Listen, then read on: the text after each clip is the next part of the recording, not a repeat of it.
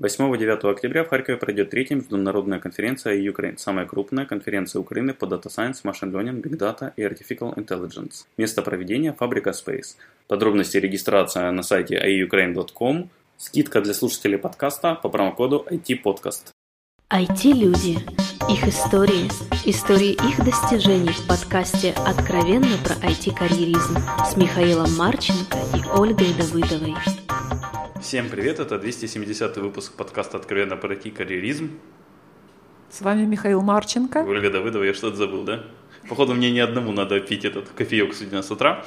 А, у нас сегодня в гостях довольно особенный, наверное, гость, да? Это как бы истоки харьковской IT-тусовки, когда так, правильно, Оля? Ну, наверное, я же вообще не в курсе э, истории, Харьков, истории Харьков, IT. Ну, то есть тут для я меня все... Что ты с Розенфельдом делаешь? Он тебе столько про историю Харькова рассказывает, ты все не знаешь и не знаешь. Кошмар. Не зачет тебе. Дорогой гость, практически легенда, представься, кто ты, где, чем занимаешься. Так, кто я?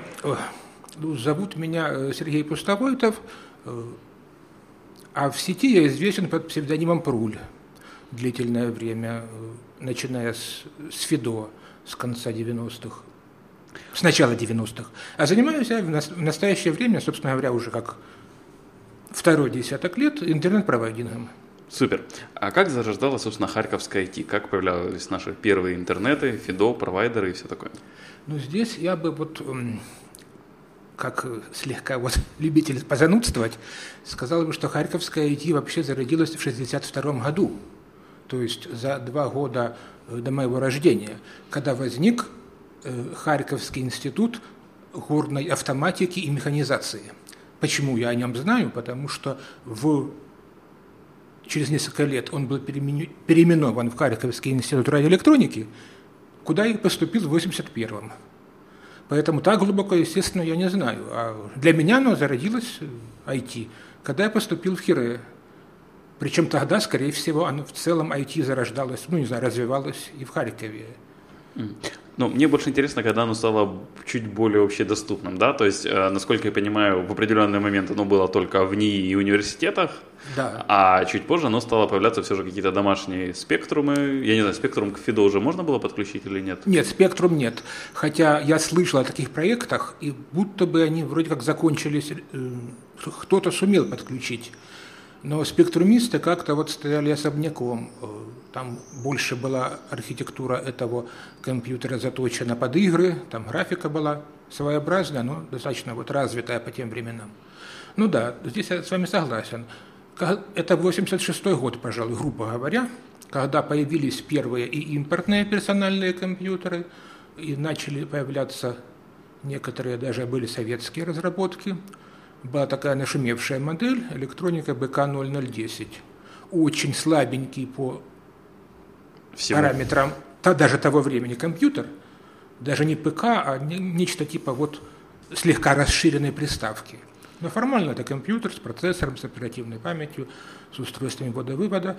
И он стал массовым, он стоил э, достаточно маленьких, небольших по тем временам денег, 600 рублей – ну, тогда средний э, специалист получал 100-120 рублей. Ну, советский вот мем, 120-рублевые инженеры. Это был минимум. Нормальный инженер получал 150 или 180. Ну, да из тех времен, когда была колбаса по 2,20. О чем? Ну, конечно, а полугодовой да. заработок отдать за какой-то слабенький компьютер, это очень круто было. Да, полугодовой. Это да, не то, что за iPhone годовой отдать, а то некоторые двухгодовой отдают, Оля, да? Это ты сказал. Сейчас про кого? Ну, про девочек, которые работают там какими-нибудь парикмахерами или что-нибудь такое. А, основные пользователи айфона. Ну, в Украине, мне кажется, да. Окей. Но мы были фанатами, любителями. Были а, даже а такие, какой которые... у вас был первый компьютер? Вот БК и был, почему я о нем так начал разговаривать. Это было вообще смешно. Его начали производить в 86 году, и он сразу стал жутким дефицитом. Хотя, по сути дела, он был мало кому нужен. Но и производили мало и продавали его в трех городах Советского Союза, тогда еще был Советский Союз, в Москве, в Ленинграде и Минске. Причем в Москве уже тогда были, если вы меня за это слово простите, москали, купить можно было только с московской пропиской. В Ленинграде и Минске можно было купить кому угодно, но в Ленинграде их не было, как ни странно, хотя, казалось бы, вторая столица. Я звонил в Минск, оставлял карточку заказа, потом они мне ее прислали, ну, почтовую открытку. Мы с другом приехали в Минск на поезде с деньгами, еще боялись, что вот, ну, 600 рублей. По тем временам это большая сумма, и купили этот компьютер, привезли в Харьков. Не смогли подключить, долго мучились. А в чем проблема была? Инструкции не хватало? Проблема была в том, что, во-первых, мы больше были программисты, чем электронщики. То есть паяльник мы в руках держали, но не очень. Инструкция была. И подключался этот компьютер только в качестве монитора, то есть дисплея. Там был только один, согласно документации, телевизор. Редкая модель, электроника 302, маленький такой телевизор. У нас его не было. Мы его пытались купить, в Харькове его не было. Мы, пытались, мы ездили в Волчанск, где вроде как он был в магазине. Там его тоже оказалось в продаже один, и то неисправный, его не продали. Но это советские времена, время дефицита. Потом оказалось, что подключается любой телевизор. Ну, мы посоветовались с друзьями радиолюбителями, мы все-таки закончил Хире, то есть я учился на прикладного математика, то есть, по сути дела, программиста. Ну, а были друзья из факультета радиотехники. И вот подключили, в конце концов. Сергей, а какое было программирование в 86 году, если не было даже толком компьютеров по домам? Ну, что значит программирование? Во-первых, причем здесь компьютеры по домам? Программирование началось, когда появился первый компьютер. В 49-м, кажется, году. Вот. А что касается дома, понятно, что большинство людей, которые покупали спектрумы или Atari, или что тогда, тогда было, Commodore, Amiga. Это все у нас продавалось даже еще при совке? Это продавалось, во-первых, в комиссионных магазинах. То есть легальная, вот, легальный импорт. Скажем, человек, который выехал в загранкомандировку, чтобы это, не знаю, заработать денег, покупал, допустим, там, к примеру, фирменный спектрум. Привозил сюда и официально задавал его в комиссионный магазин, и кто-то покупал. Ну, или продавал с рук. Хотя тогда, подчеркиваю, это было советское время, торговля с рук вроде как и не было преступлением, но как-то вот... Ну, форцовщики-то были. Я, да, не поощрялось там. Я, насколько понимаю, она и сейчас не поощряется. Налоги-то не уплачены с торговой операции. По ну, в крупных масштабах, да. Автомобиль, например, продать с рук нельзя. Нужно это оформлять и платить налоги. А вот, скажем, продать свой старый ноутбук, например, я могу и Хотя тут я а свои старые часы Cartier, как бы тоже ну, можно продать. Ну, через, через OLX сейчас все что угодно можно продать. Ради Нет, формально, я, я, честно говоря, не помню тонкости. Там же есть какой-то не налогооблагаемый минимум. Если продал, допустим, ну не знаю, продал старый, ну, старый мобильный телефон Давайте... Nokia за 5 гривен, должен ли я платить налоги? И сколько там будет? 50 копеек. По идее, да, я думаю. Ну, давайте вернемся лучше да. мы к программированию в 86 году. Да, да, какое было программирование? То есть большинство покупали компьютер, чтобы развлекаться. Были игры, игры какое-то количество. Но были и фанаты, ну, типа меня, и не только меня. Вокруг меня, ну, я любил вокруг себя людей собирать, или они сами собирались. Возник компьютерный клуб. Ну, там было как, компьютер мой, он единственный, но я разрешал всем пользоваться. Мы там в очередь записывались, там кто-то приходил утром, когда я еще спал, я жил в общежитии, тогда это было вот... Ну вот если вы смотрите теорию Большого Взрыва, там был такой человек Шелдон, вот мы были примерно настолько вот поведены, только не знаю, чего фанат Шелдон, он много чего фанат, а мы вот были фанаты этого компьютера. И мы э, изучали программирование. Там был набор команд, э, как у компьютера PDP-11, это известная архитектура того времени. Сейчас она уже все, она уже, по сути дела, историческая. И мы как-то вот... А, еще там был язык высокого уровня фокал, тоже язык малоизвестный. Тоже сейчас его считаете, что нет нигде. Ну вот. Сергей, а в чем вот заключался фанатизм? Вот я просто понимаю, нынешних программистов, да, то есть они там чувствуют себя от баксов. богами, там, вот как бы, ну, я, просто можно сделать какие-то вещи, а, которыми можно похвастаться, ну, хотя бы так. А в чем заключалось программирование тогдашнее? Ну, то есть от чего, от чего перло, от чего драйвило? Что было такого классного, что вот вы я просто пытаюсь представить себе того же Мишу, который будет себе собирать вот компьютер вот таким вот э, путем через Минск, через телевизор. Ой, я когда-то с первый свой компьютер, который я сам собирал, я его собирал, замазав кровью, потому что умудрился порезаться, и я, нафиг это Я сейчас... говорю про теперешнего, вот тех, с которыми я работаю каждый день в офисе. Вот в чем, в чем было вот этот вот э, желание вот, в очередь приходить, чтобы хотя бы поработать на нем? Что, что вы получали от этого? Мы получали удовольствие, а вот в чем его, так сказать, истоки? А в чем оно знаю. заключалось? То есть вот удовольствие, оно же имеет э, какую-то ценность. Для кого-то, кто вот выложил там огромные деньги, вот могу себе позволить, да, для кого-то там э, престижная марка, iPhone вот у меня, самая последняя там модели или еще что-то. Или я там участник очень крутого стартапа, что, что у вас было? Ну, вы знаете, мне, мне трудно как-то это сформулировать. Э, помните, как Портос в фильме «Три мушкетера» сказал, я дерусь, потому что я дерусь. То есть... Э, потому что я не могу не драться, да? Так ну, получалось? Там, там было как-то так вот. Ну, в общем, э, мне трудно сказать. Вот взять, к примеру, другие хобби. Это было, наверное, хобби, хотя хобби это означает то, что человек делает после работы, ну, не знаю, лежа на диване, там марки рассматривает, там какой-то Нецке, вот. Но не факт, что только это. Некоторые вон горы покоряют. Да, да. Я имею в виду, что это как-то иррационально. Да, у кого-то, кого-то прет, когда он идет, там, не знаю, трое суток идет на гору из последних сил, то есть срывается, там, держится на кончиках пальцами, в конце концов на вершине. А кого-то прет, когда он вот нажимает непонятные кнопки, и вот, наконец, вот на экране появляется, ну, не знаю, например... Hello World. Кто? Hello World.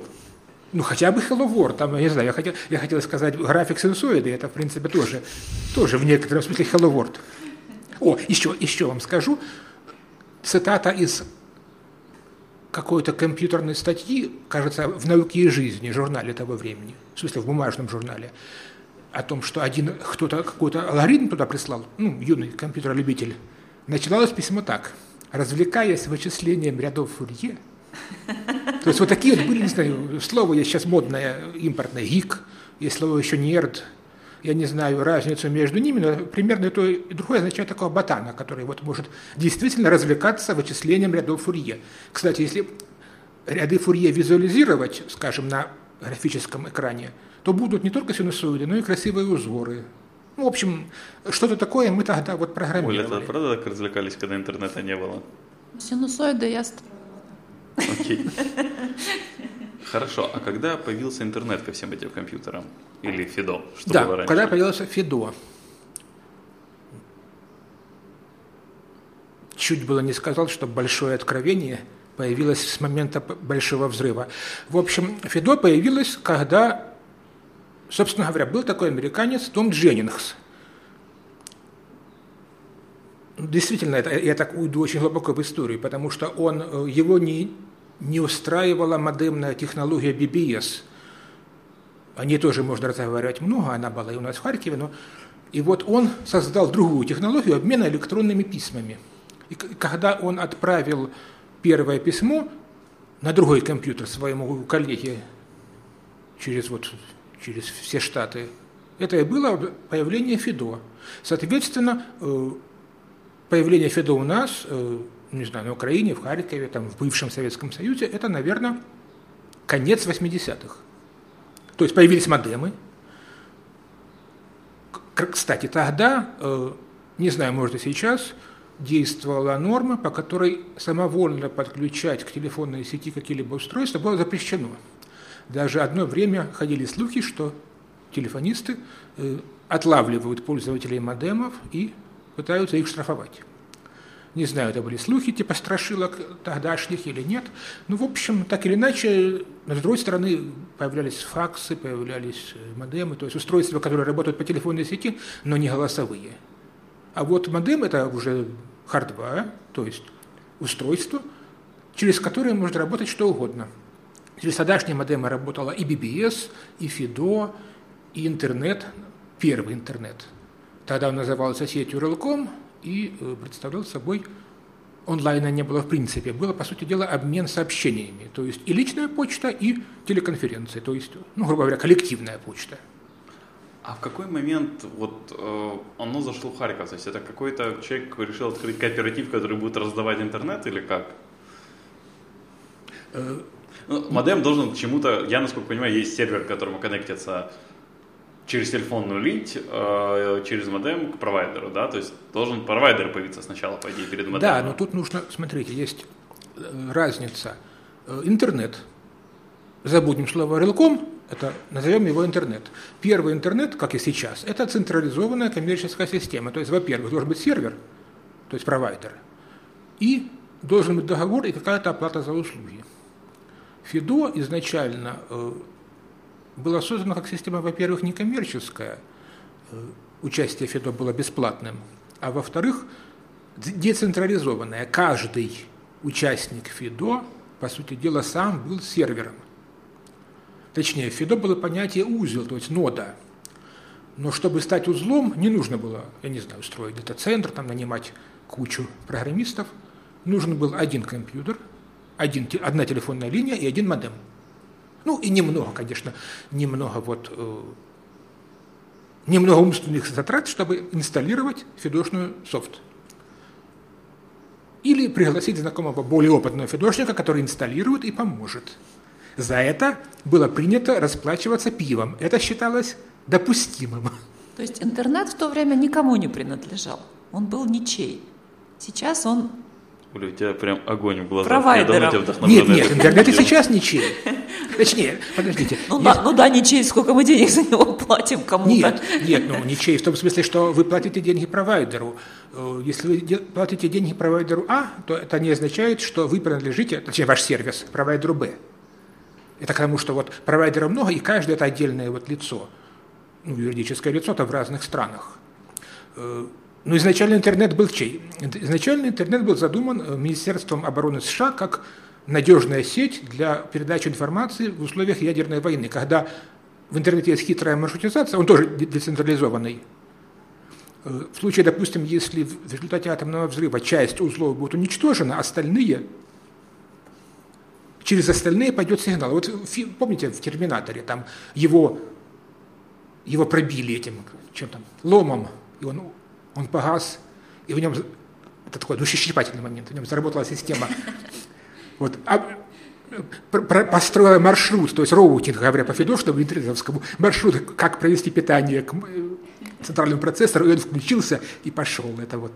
Сергей, если я правильно понимаю, у вас была одна из первых или самых популярных харьковских фидошных нот или нет? Да вот нет. Все дело в том, что я стоял у истоков, но э, если упоминать э, так сказать, отцов титанов. Э, но был такой Мирослав Ивенский. Честно говоря, я давно с ним потерял связь и даже не знаю, где он сейчас. Э, это было, было такое тогда, кажется, это было какое-то информационное агентство, предок Интерфакса. У них был в Киеве офис и в Харькове, и они, в частности, информацию, ну, гоняли по модемным линиям. Вот.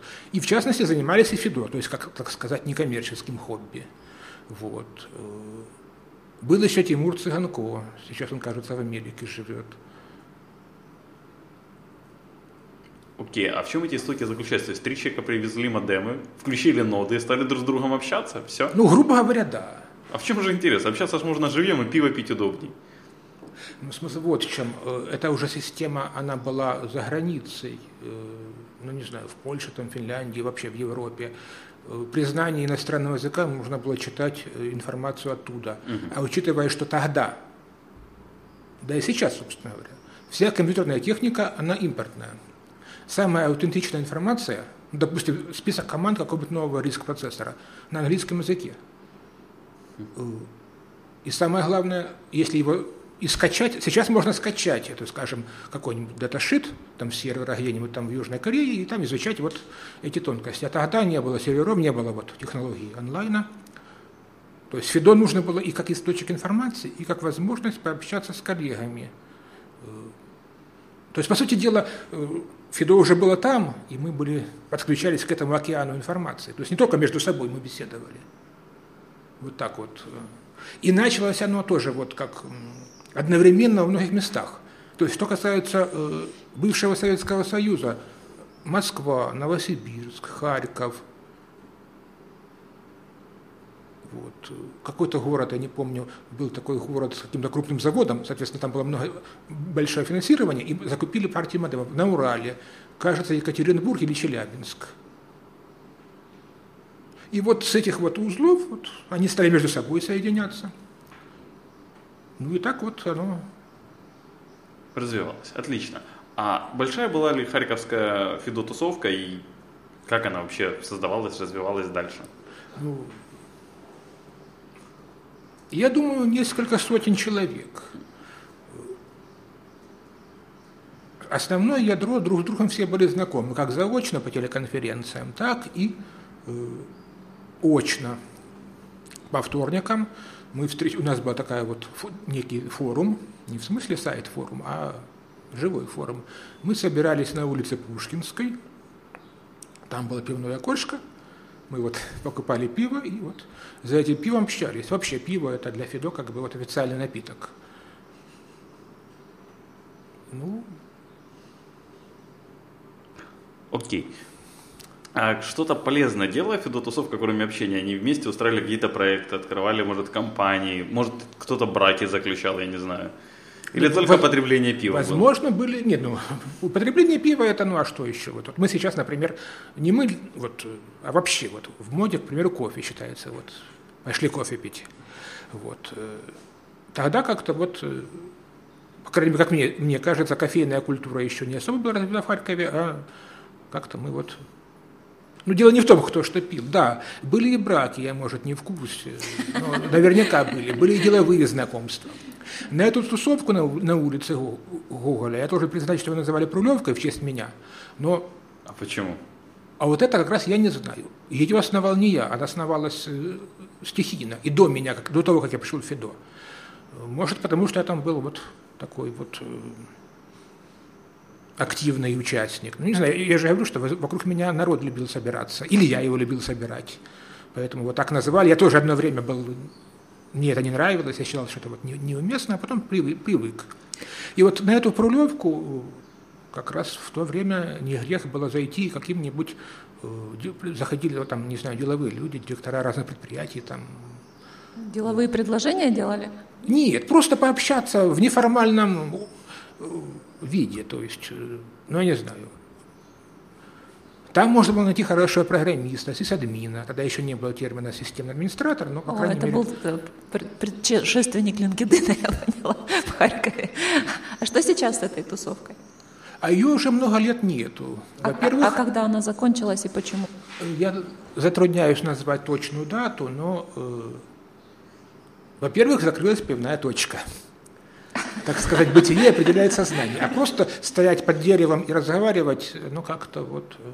Ну и, кстати, почему мы собирались на улице, а не, скажем, в кафе? Это одна из причин этого демократичность ФИДО. В том смысле, что не все были достаточно состоятельные, чтобы, скажем, собраться, ну, не знаю, арендовать, ну, не знаю, банкетный зал, там, не знаю, кафе снять, допустим, на вечер. То есть это... Нет, пару раз такие проекты были. Мы договаривались с кафе, там вот сидели, но это... Исключение. Это скорее исключение, там пытались вот так провести какой-то, ну, не знаю, форум, там, не знаю, юбилей ФИДО. Но... А так оно демократично подошло, там, не знаю, купил дешевое там какое-нибудь пиво, или вообще не купил. Самое главное не то, что там продавались напитки, самое главное то, что там были, тогда мы были, не знаю, друзья, там, приятели, коллеги. Так, ну, друзья что остались, а Федо закончилась, почему тусовка тогда распалась? Ну, времена меняются, и мы тоже меняемся. С кем-то я до сих пор общаюсь в интернете, с кем-то не общаюсь. Все как-то проходит рано или поздно. А можно так сказать, что она ушла в онлайн-тусовка? То есть если раньше вас э, собиралось, ну, именно физически вам было интересно общаться, что, то сейчас, ну не знаю, благодаря тому, что интернет стал не Фидо. Да трудно сказать, ведь Фидо тоже было в некотором смысле заменой тогдашнего онлайна. Мы могли общаться, нажимая буковки на, э, на экране, и приходить туда было вовсе не обязательно. Но это все-таки не совсем то же самое, допустим, что я могу позвонить по тому же скайпу. Да, да. И... Ну, То есть, видимо, живое общение тоже в этом человек нуждается. А, то есть не было никакой причины, просто само по себе на нет сошло. Так я правильно я понимаю? Скорее само по себе, потому угу. что и само ФИДО, в некотором смысле интернет вытеснил ФИДО. По мере того, как интернет становился дешевле и доступнее, угу. многие люди уходили в интернет, и ФИДО уже перестало быть единственным источником информации, вообще источником общения. И, кстати, по поводу реального общения, по поводу тусовок, еще когда появились первые чаты, в свое время была такая вот тусовка под названием Чатовка. Она была на площади, тогда называлась площадь Дзержинского, там, где выход из метро э, «Газпром». То есть, так или иначе, что, несмотря на то, что люди общались в онлайне, там, буквами на экране, все равно и у них вот была потребность к живому... Ну, к живому... Чатовка, я помню, в Киеве, на Бессарабке там была. Чатовки были везде, в разных... Собственно говоря, свои тусовки э, и фидошного типа были в каждом городе. Это у нас она называлась Прулевкой, а в Киеве, в Киеве называлась Сисопка. Вот в Москве вот собирались фидошники, в том числе из разных других городов, пока мы ездили вот туда-сюда в гости друг к другу. И чатовки были различные. Да и не только. Вот когда появилось, может, вы слышали, такое вот э, устройство под названием Palm Pilot, предшественник смартфонов. И пользователи, и э, программисты, которые работали на этом всем, собирались, тоже, кажется, в Москве, на пилотовку. То есть чисто вот узко, узконаправленная тусовка. Ну, скорее всего, сейчас уже не собираются, потому что про Palm пилоты и про фирму, которая их производила, я уже давно не слышу. А их выкупила, кажется, HP, а потом их уже перепродали этим LG, кажется, или Samsung. Кто-то из них его босс уже развивает. Или Nokia. Не-не-не, там их выкупали корейцы, когда у них была этот VBOS операционка, она считалась перспективной. Вот. Там тоже ну, длинная история. Так. Окей, хорошо. А я, насколько понял, у вас есть такая позиция двигать э, в ЖЖ, что ЖЖ очень близко по формату общения с Фидо, или я что-то неправильно понял? Правильно, эта позиция была давно, потому как э, тоже когда-то давно кажется, в 2001 или 2002 году я открыл для себя живой журнал. Тогда еще он был по приглашениям. Я получил инвайт от своего коллеги.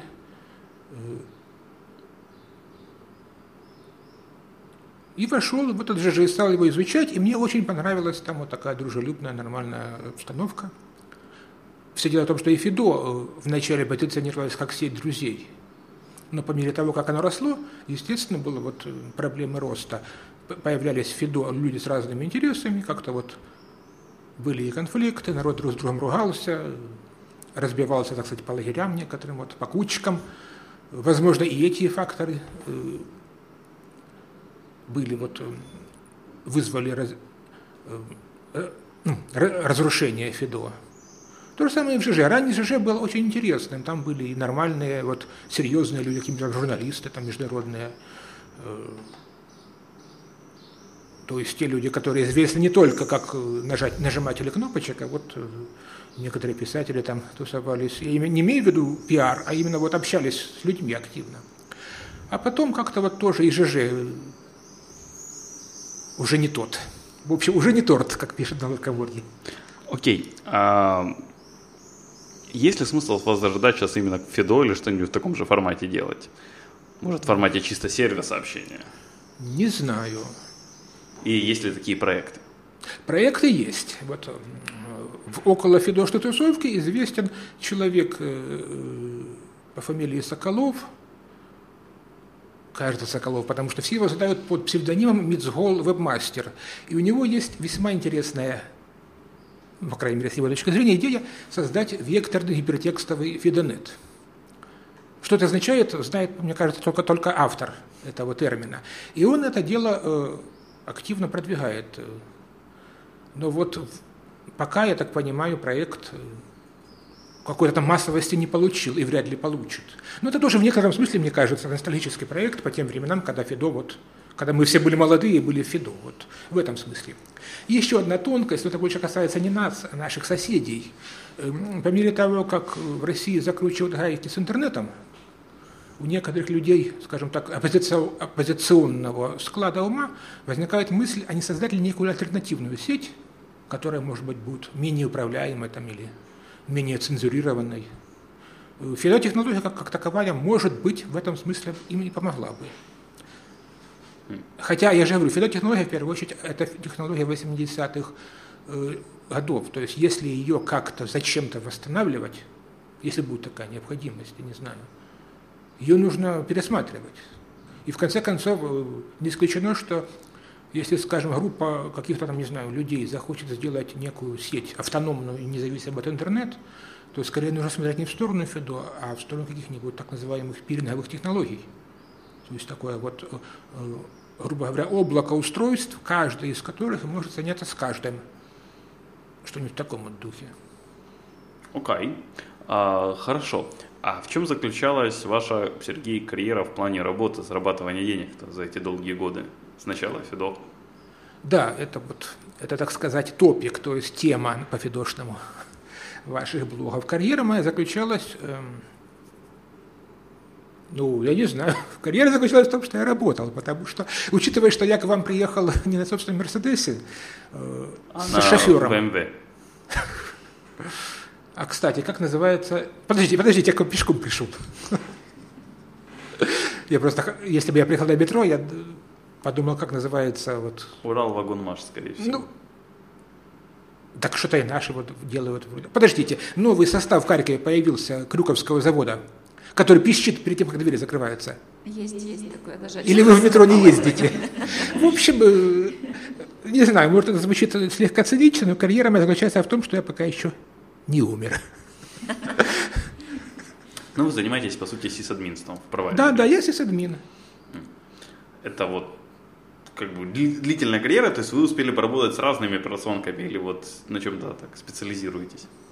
Естественно, с разными, но изначально, э, изначально э, для, в качестве серверной операционной системы различные Unix использовались.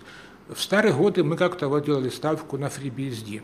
Собственно говоря, это были настолько старые годы, что Linux уже был, но он был как наколенная поделка. Все говорили, у-тю-тю-тю, типа вот финский Unix. А потом перешли на, на Linux. Но уже сказать, перейти на Linux тоже нельзя. Это Linux это не, не ОС, это ядро. Конкретно мы вот скажем, лично нам нравится вот CentOS, есть такая вот дистрибутив. Тоже, также и FreeBSD иногда используем. Ну, а на, э, на рабочем месте, неважно, стоит то, что кому нравится. У кого Linux, у кого Windows у кого вот э, macOS там или iOS. Кстати, интересно, есть два iOS, точнее, это как бы вот, не знаю, синонимы. Есть операционная система iOS, где i маленькая, это для э, Apple разработок. А есть первая буква большая, то есть заглавная, это э, фирмы Cisco, операционная система на, на базе ядра Linux для маршрутизаторов. Но тоже это iOS. То, то есть так, так, так же Я понял, понял. Прикольно. Окей, а чем, собственно, вы сейчас занимаетесь? Вот в чем ваши рабочие обязанности? Как у SEO? Ну, трудно сказать, э, чтобы не соврать. Ну, в целом, собственно говоря, у каждого э, сотрудника такого типа, ну, типа, типа админа, э, обязанность заключается в том, чтобы, во-первых, все, чтобы все работало. А если появится какая-нибудь непонятная ситуация, ее устранить. Ну, скажем, ну, не знаю, грубо говоря. То есть, утрируя, если пропал свет, нужно включить УПС. Точнее, нужно заранее озаботиться, чтобы стоял УПС и чтобы он включался автоматически, чтобы проводение света ни на что не влияло, к примеру. Или, к примеру, если, не знаю, если стало жарко, нужно, чтобы озаботиться наличием кондиционеров. Наверное, чтобы стало холодно, таких проблем почти не бывает там. О, то, то есть, если стало жарко, да, да, чтобы стало холодно, нужны... Вот, да, нет, нет, а для холода нужно а, отапливаться. Я помню, у нас был офис, где было холодно, и мы поставили туда нагреватель. Ну, это как я, я говорю как, как капитан очевидность, но вот я даже не знаю, просто вот... Я думал, просто сервера, они настолько мощные, что там в серверных не нужен обогреватель. В серверных, да, но люди сидят э, а обычно... люди нужны, если сервера есть? Так или иначе, люди сидят в комнате обычно. В серверной сидеть невозможно, там, там шум. Представьте себе, сидят вот эти самые, стоят тысячи серверов и все гудят.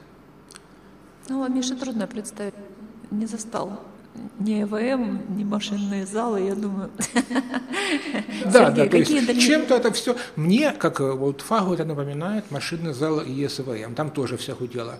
Но там был не один, не сотни серверов, а одна машина в виде кучи шкафов. И, и не такая мощная. Да, да, и не такая мощная. По сути дела, какой-нибудь там, не знаю, iPhone или Android, который лежит в кармане, мощнее, чем э, самые мощные EVM так называемого ряда 2, которые были в, эксплуатации до конца 80-х. Да, мое сердце все время болит, когда я смотрю на Мишин айфон и вспоминаю свой первый машинный зал, который, наверное, по мощности все-таки был поменьше. Но выглядел гораздо внушительнее. Сергей, какие дальнейшие планы? Поделитесь, пожалуйста. Ну, какие дальнейшие планы? В июле я в отпуск схожу. Ну, это да, это тоже как капитан очевидность. Какие-то планы... Ну вот, например, в, дан, в данный момент, вот последний месяц, ну это хобби, это не скорее план, я решил разработать, разработать свой процессор. То есть это звучит по-идиотски, просто вот, э, как говорится, длинными зимними вечерами делать нечего. И стал писать спецификацию – чего-то вот 16-разрядного. Ну, это из разряда, вот, э, не знаю, гиковское развлечение. То есть нельзя сказать, что это серьезный проект, и нельзя сказать, что это план. А так, насчет планов. Да, и, откровенно говоря, сейчас, как вы знаете, политическая обстановка весьма нестабильная, поэтому как-то сильно далеко строить хорошие планы, типа того, что я вот, не знаю, построю дом на берегу озера, как-то вот Удобно не всегда получается. озера, по-моему, великолепный план. Далеко не Оля, каждому. ставим? Ну, возле, Для возле, тебя личный план на следующие полгода. Возле озера могут быть комары. Нужно принять меры от комаров. И люди там еще бывают заводятся возле озера. Ну тогда нужно ставить э, забор. Окей. Мелкую сетку, чтобы комары не пришли. Посоветуйте две книги нашим слушателям. Да, насчет двух книг. Тоже трудно сказать. Почему-то вспоминается э, из той же теории Большого взрыва мама Шелдона, которая бы посоветовала одну книгу, ну, она была там показана как очень верующая, такая фанатичная. Ну, я, например, в последнее время, последние несколько месяцев увлекся, есть такой американский э, фантаст Нил Стивенсон, я увлекся его книгами. К своему стыду по-английски я читаю с большим трудом мануалы, то есть инструкции, поэтому литературу, литературу я читаю в переводе. Ну, его хорошо перевели, там вот э, есть э, такая книга, которая называется «Криптономикон». В некотором смысле ее можно назвать Библией для айтишника, потому что это история становления IT. Среди персонажей там упоминается реальное лицо Алан Тьюринг, один из основоположников кибернетики. Описывается время от Второй мировой войны, когда кибернетику и тогда еще только появлявшиеся какие-то вычислительные устройства использовали для декодирования нацистских шифров. Ну и дальше действие происходит, доходит до современности. Вот это вот, я думаю, книга была бы не безинтересной. И того же э, Стивенсона «Анафем», тоже книга недавно переведена, ну как недавно, года два назад, тоже мне очень понравилась. В некотором даже смысле это книга предостережения. Э, на в мире, который там описан, э, местные жители, то есть народ, обвинил во всех бедах ученых, то есть ученые того мира изобрели атомную бомбу, изобрели биологическое оружие, точнее, изобрели вот генетику, которая вот породила это оружие. В результате всех ученых заперли в специальные монастыри, запретили владеть чем угодно, кроме вот одежды. И вот, вот так, вот такой мир описан. То есть в некотором смысле я рассказал часть сюжета, но вот дальше, вот дальше тоже происходит интересно. Окей, спасибо. И напоследок пожелайте что-то хорошее нашим слушателям. Э, я пожелаю прогресса и процветания. Это стандартное пожелание из сериала «Звездный путь». Так говорил герой Спок с планеты Вулкан. Окей. Большое спасибо, Сергей, что пришли ответили на наши вопросы. Спасибо слушателям, что слушали нас. Все вопросы и пожелания мне на почту шами13 собака Всем спасибо, всем пока. Пока-пока.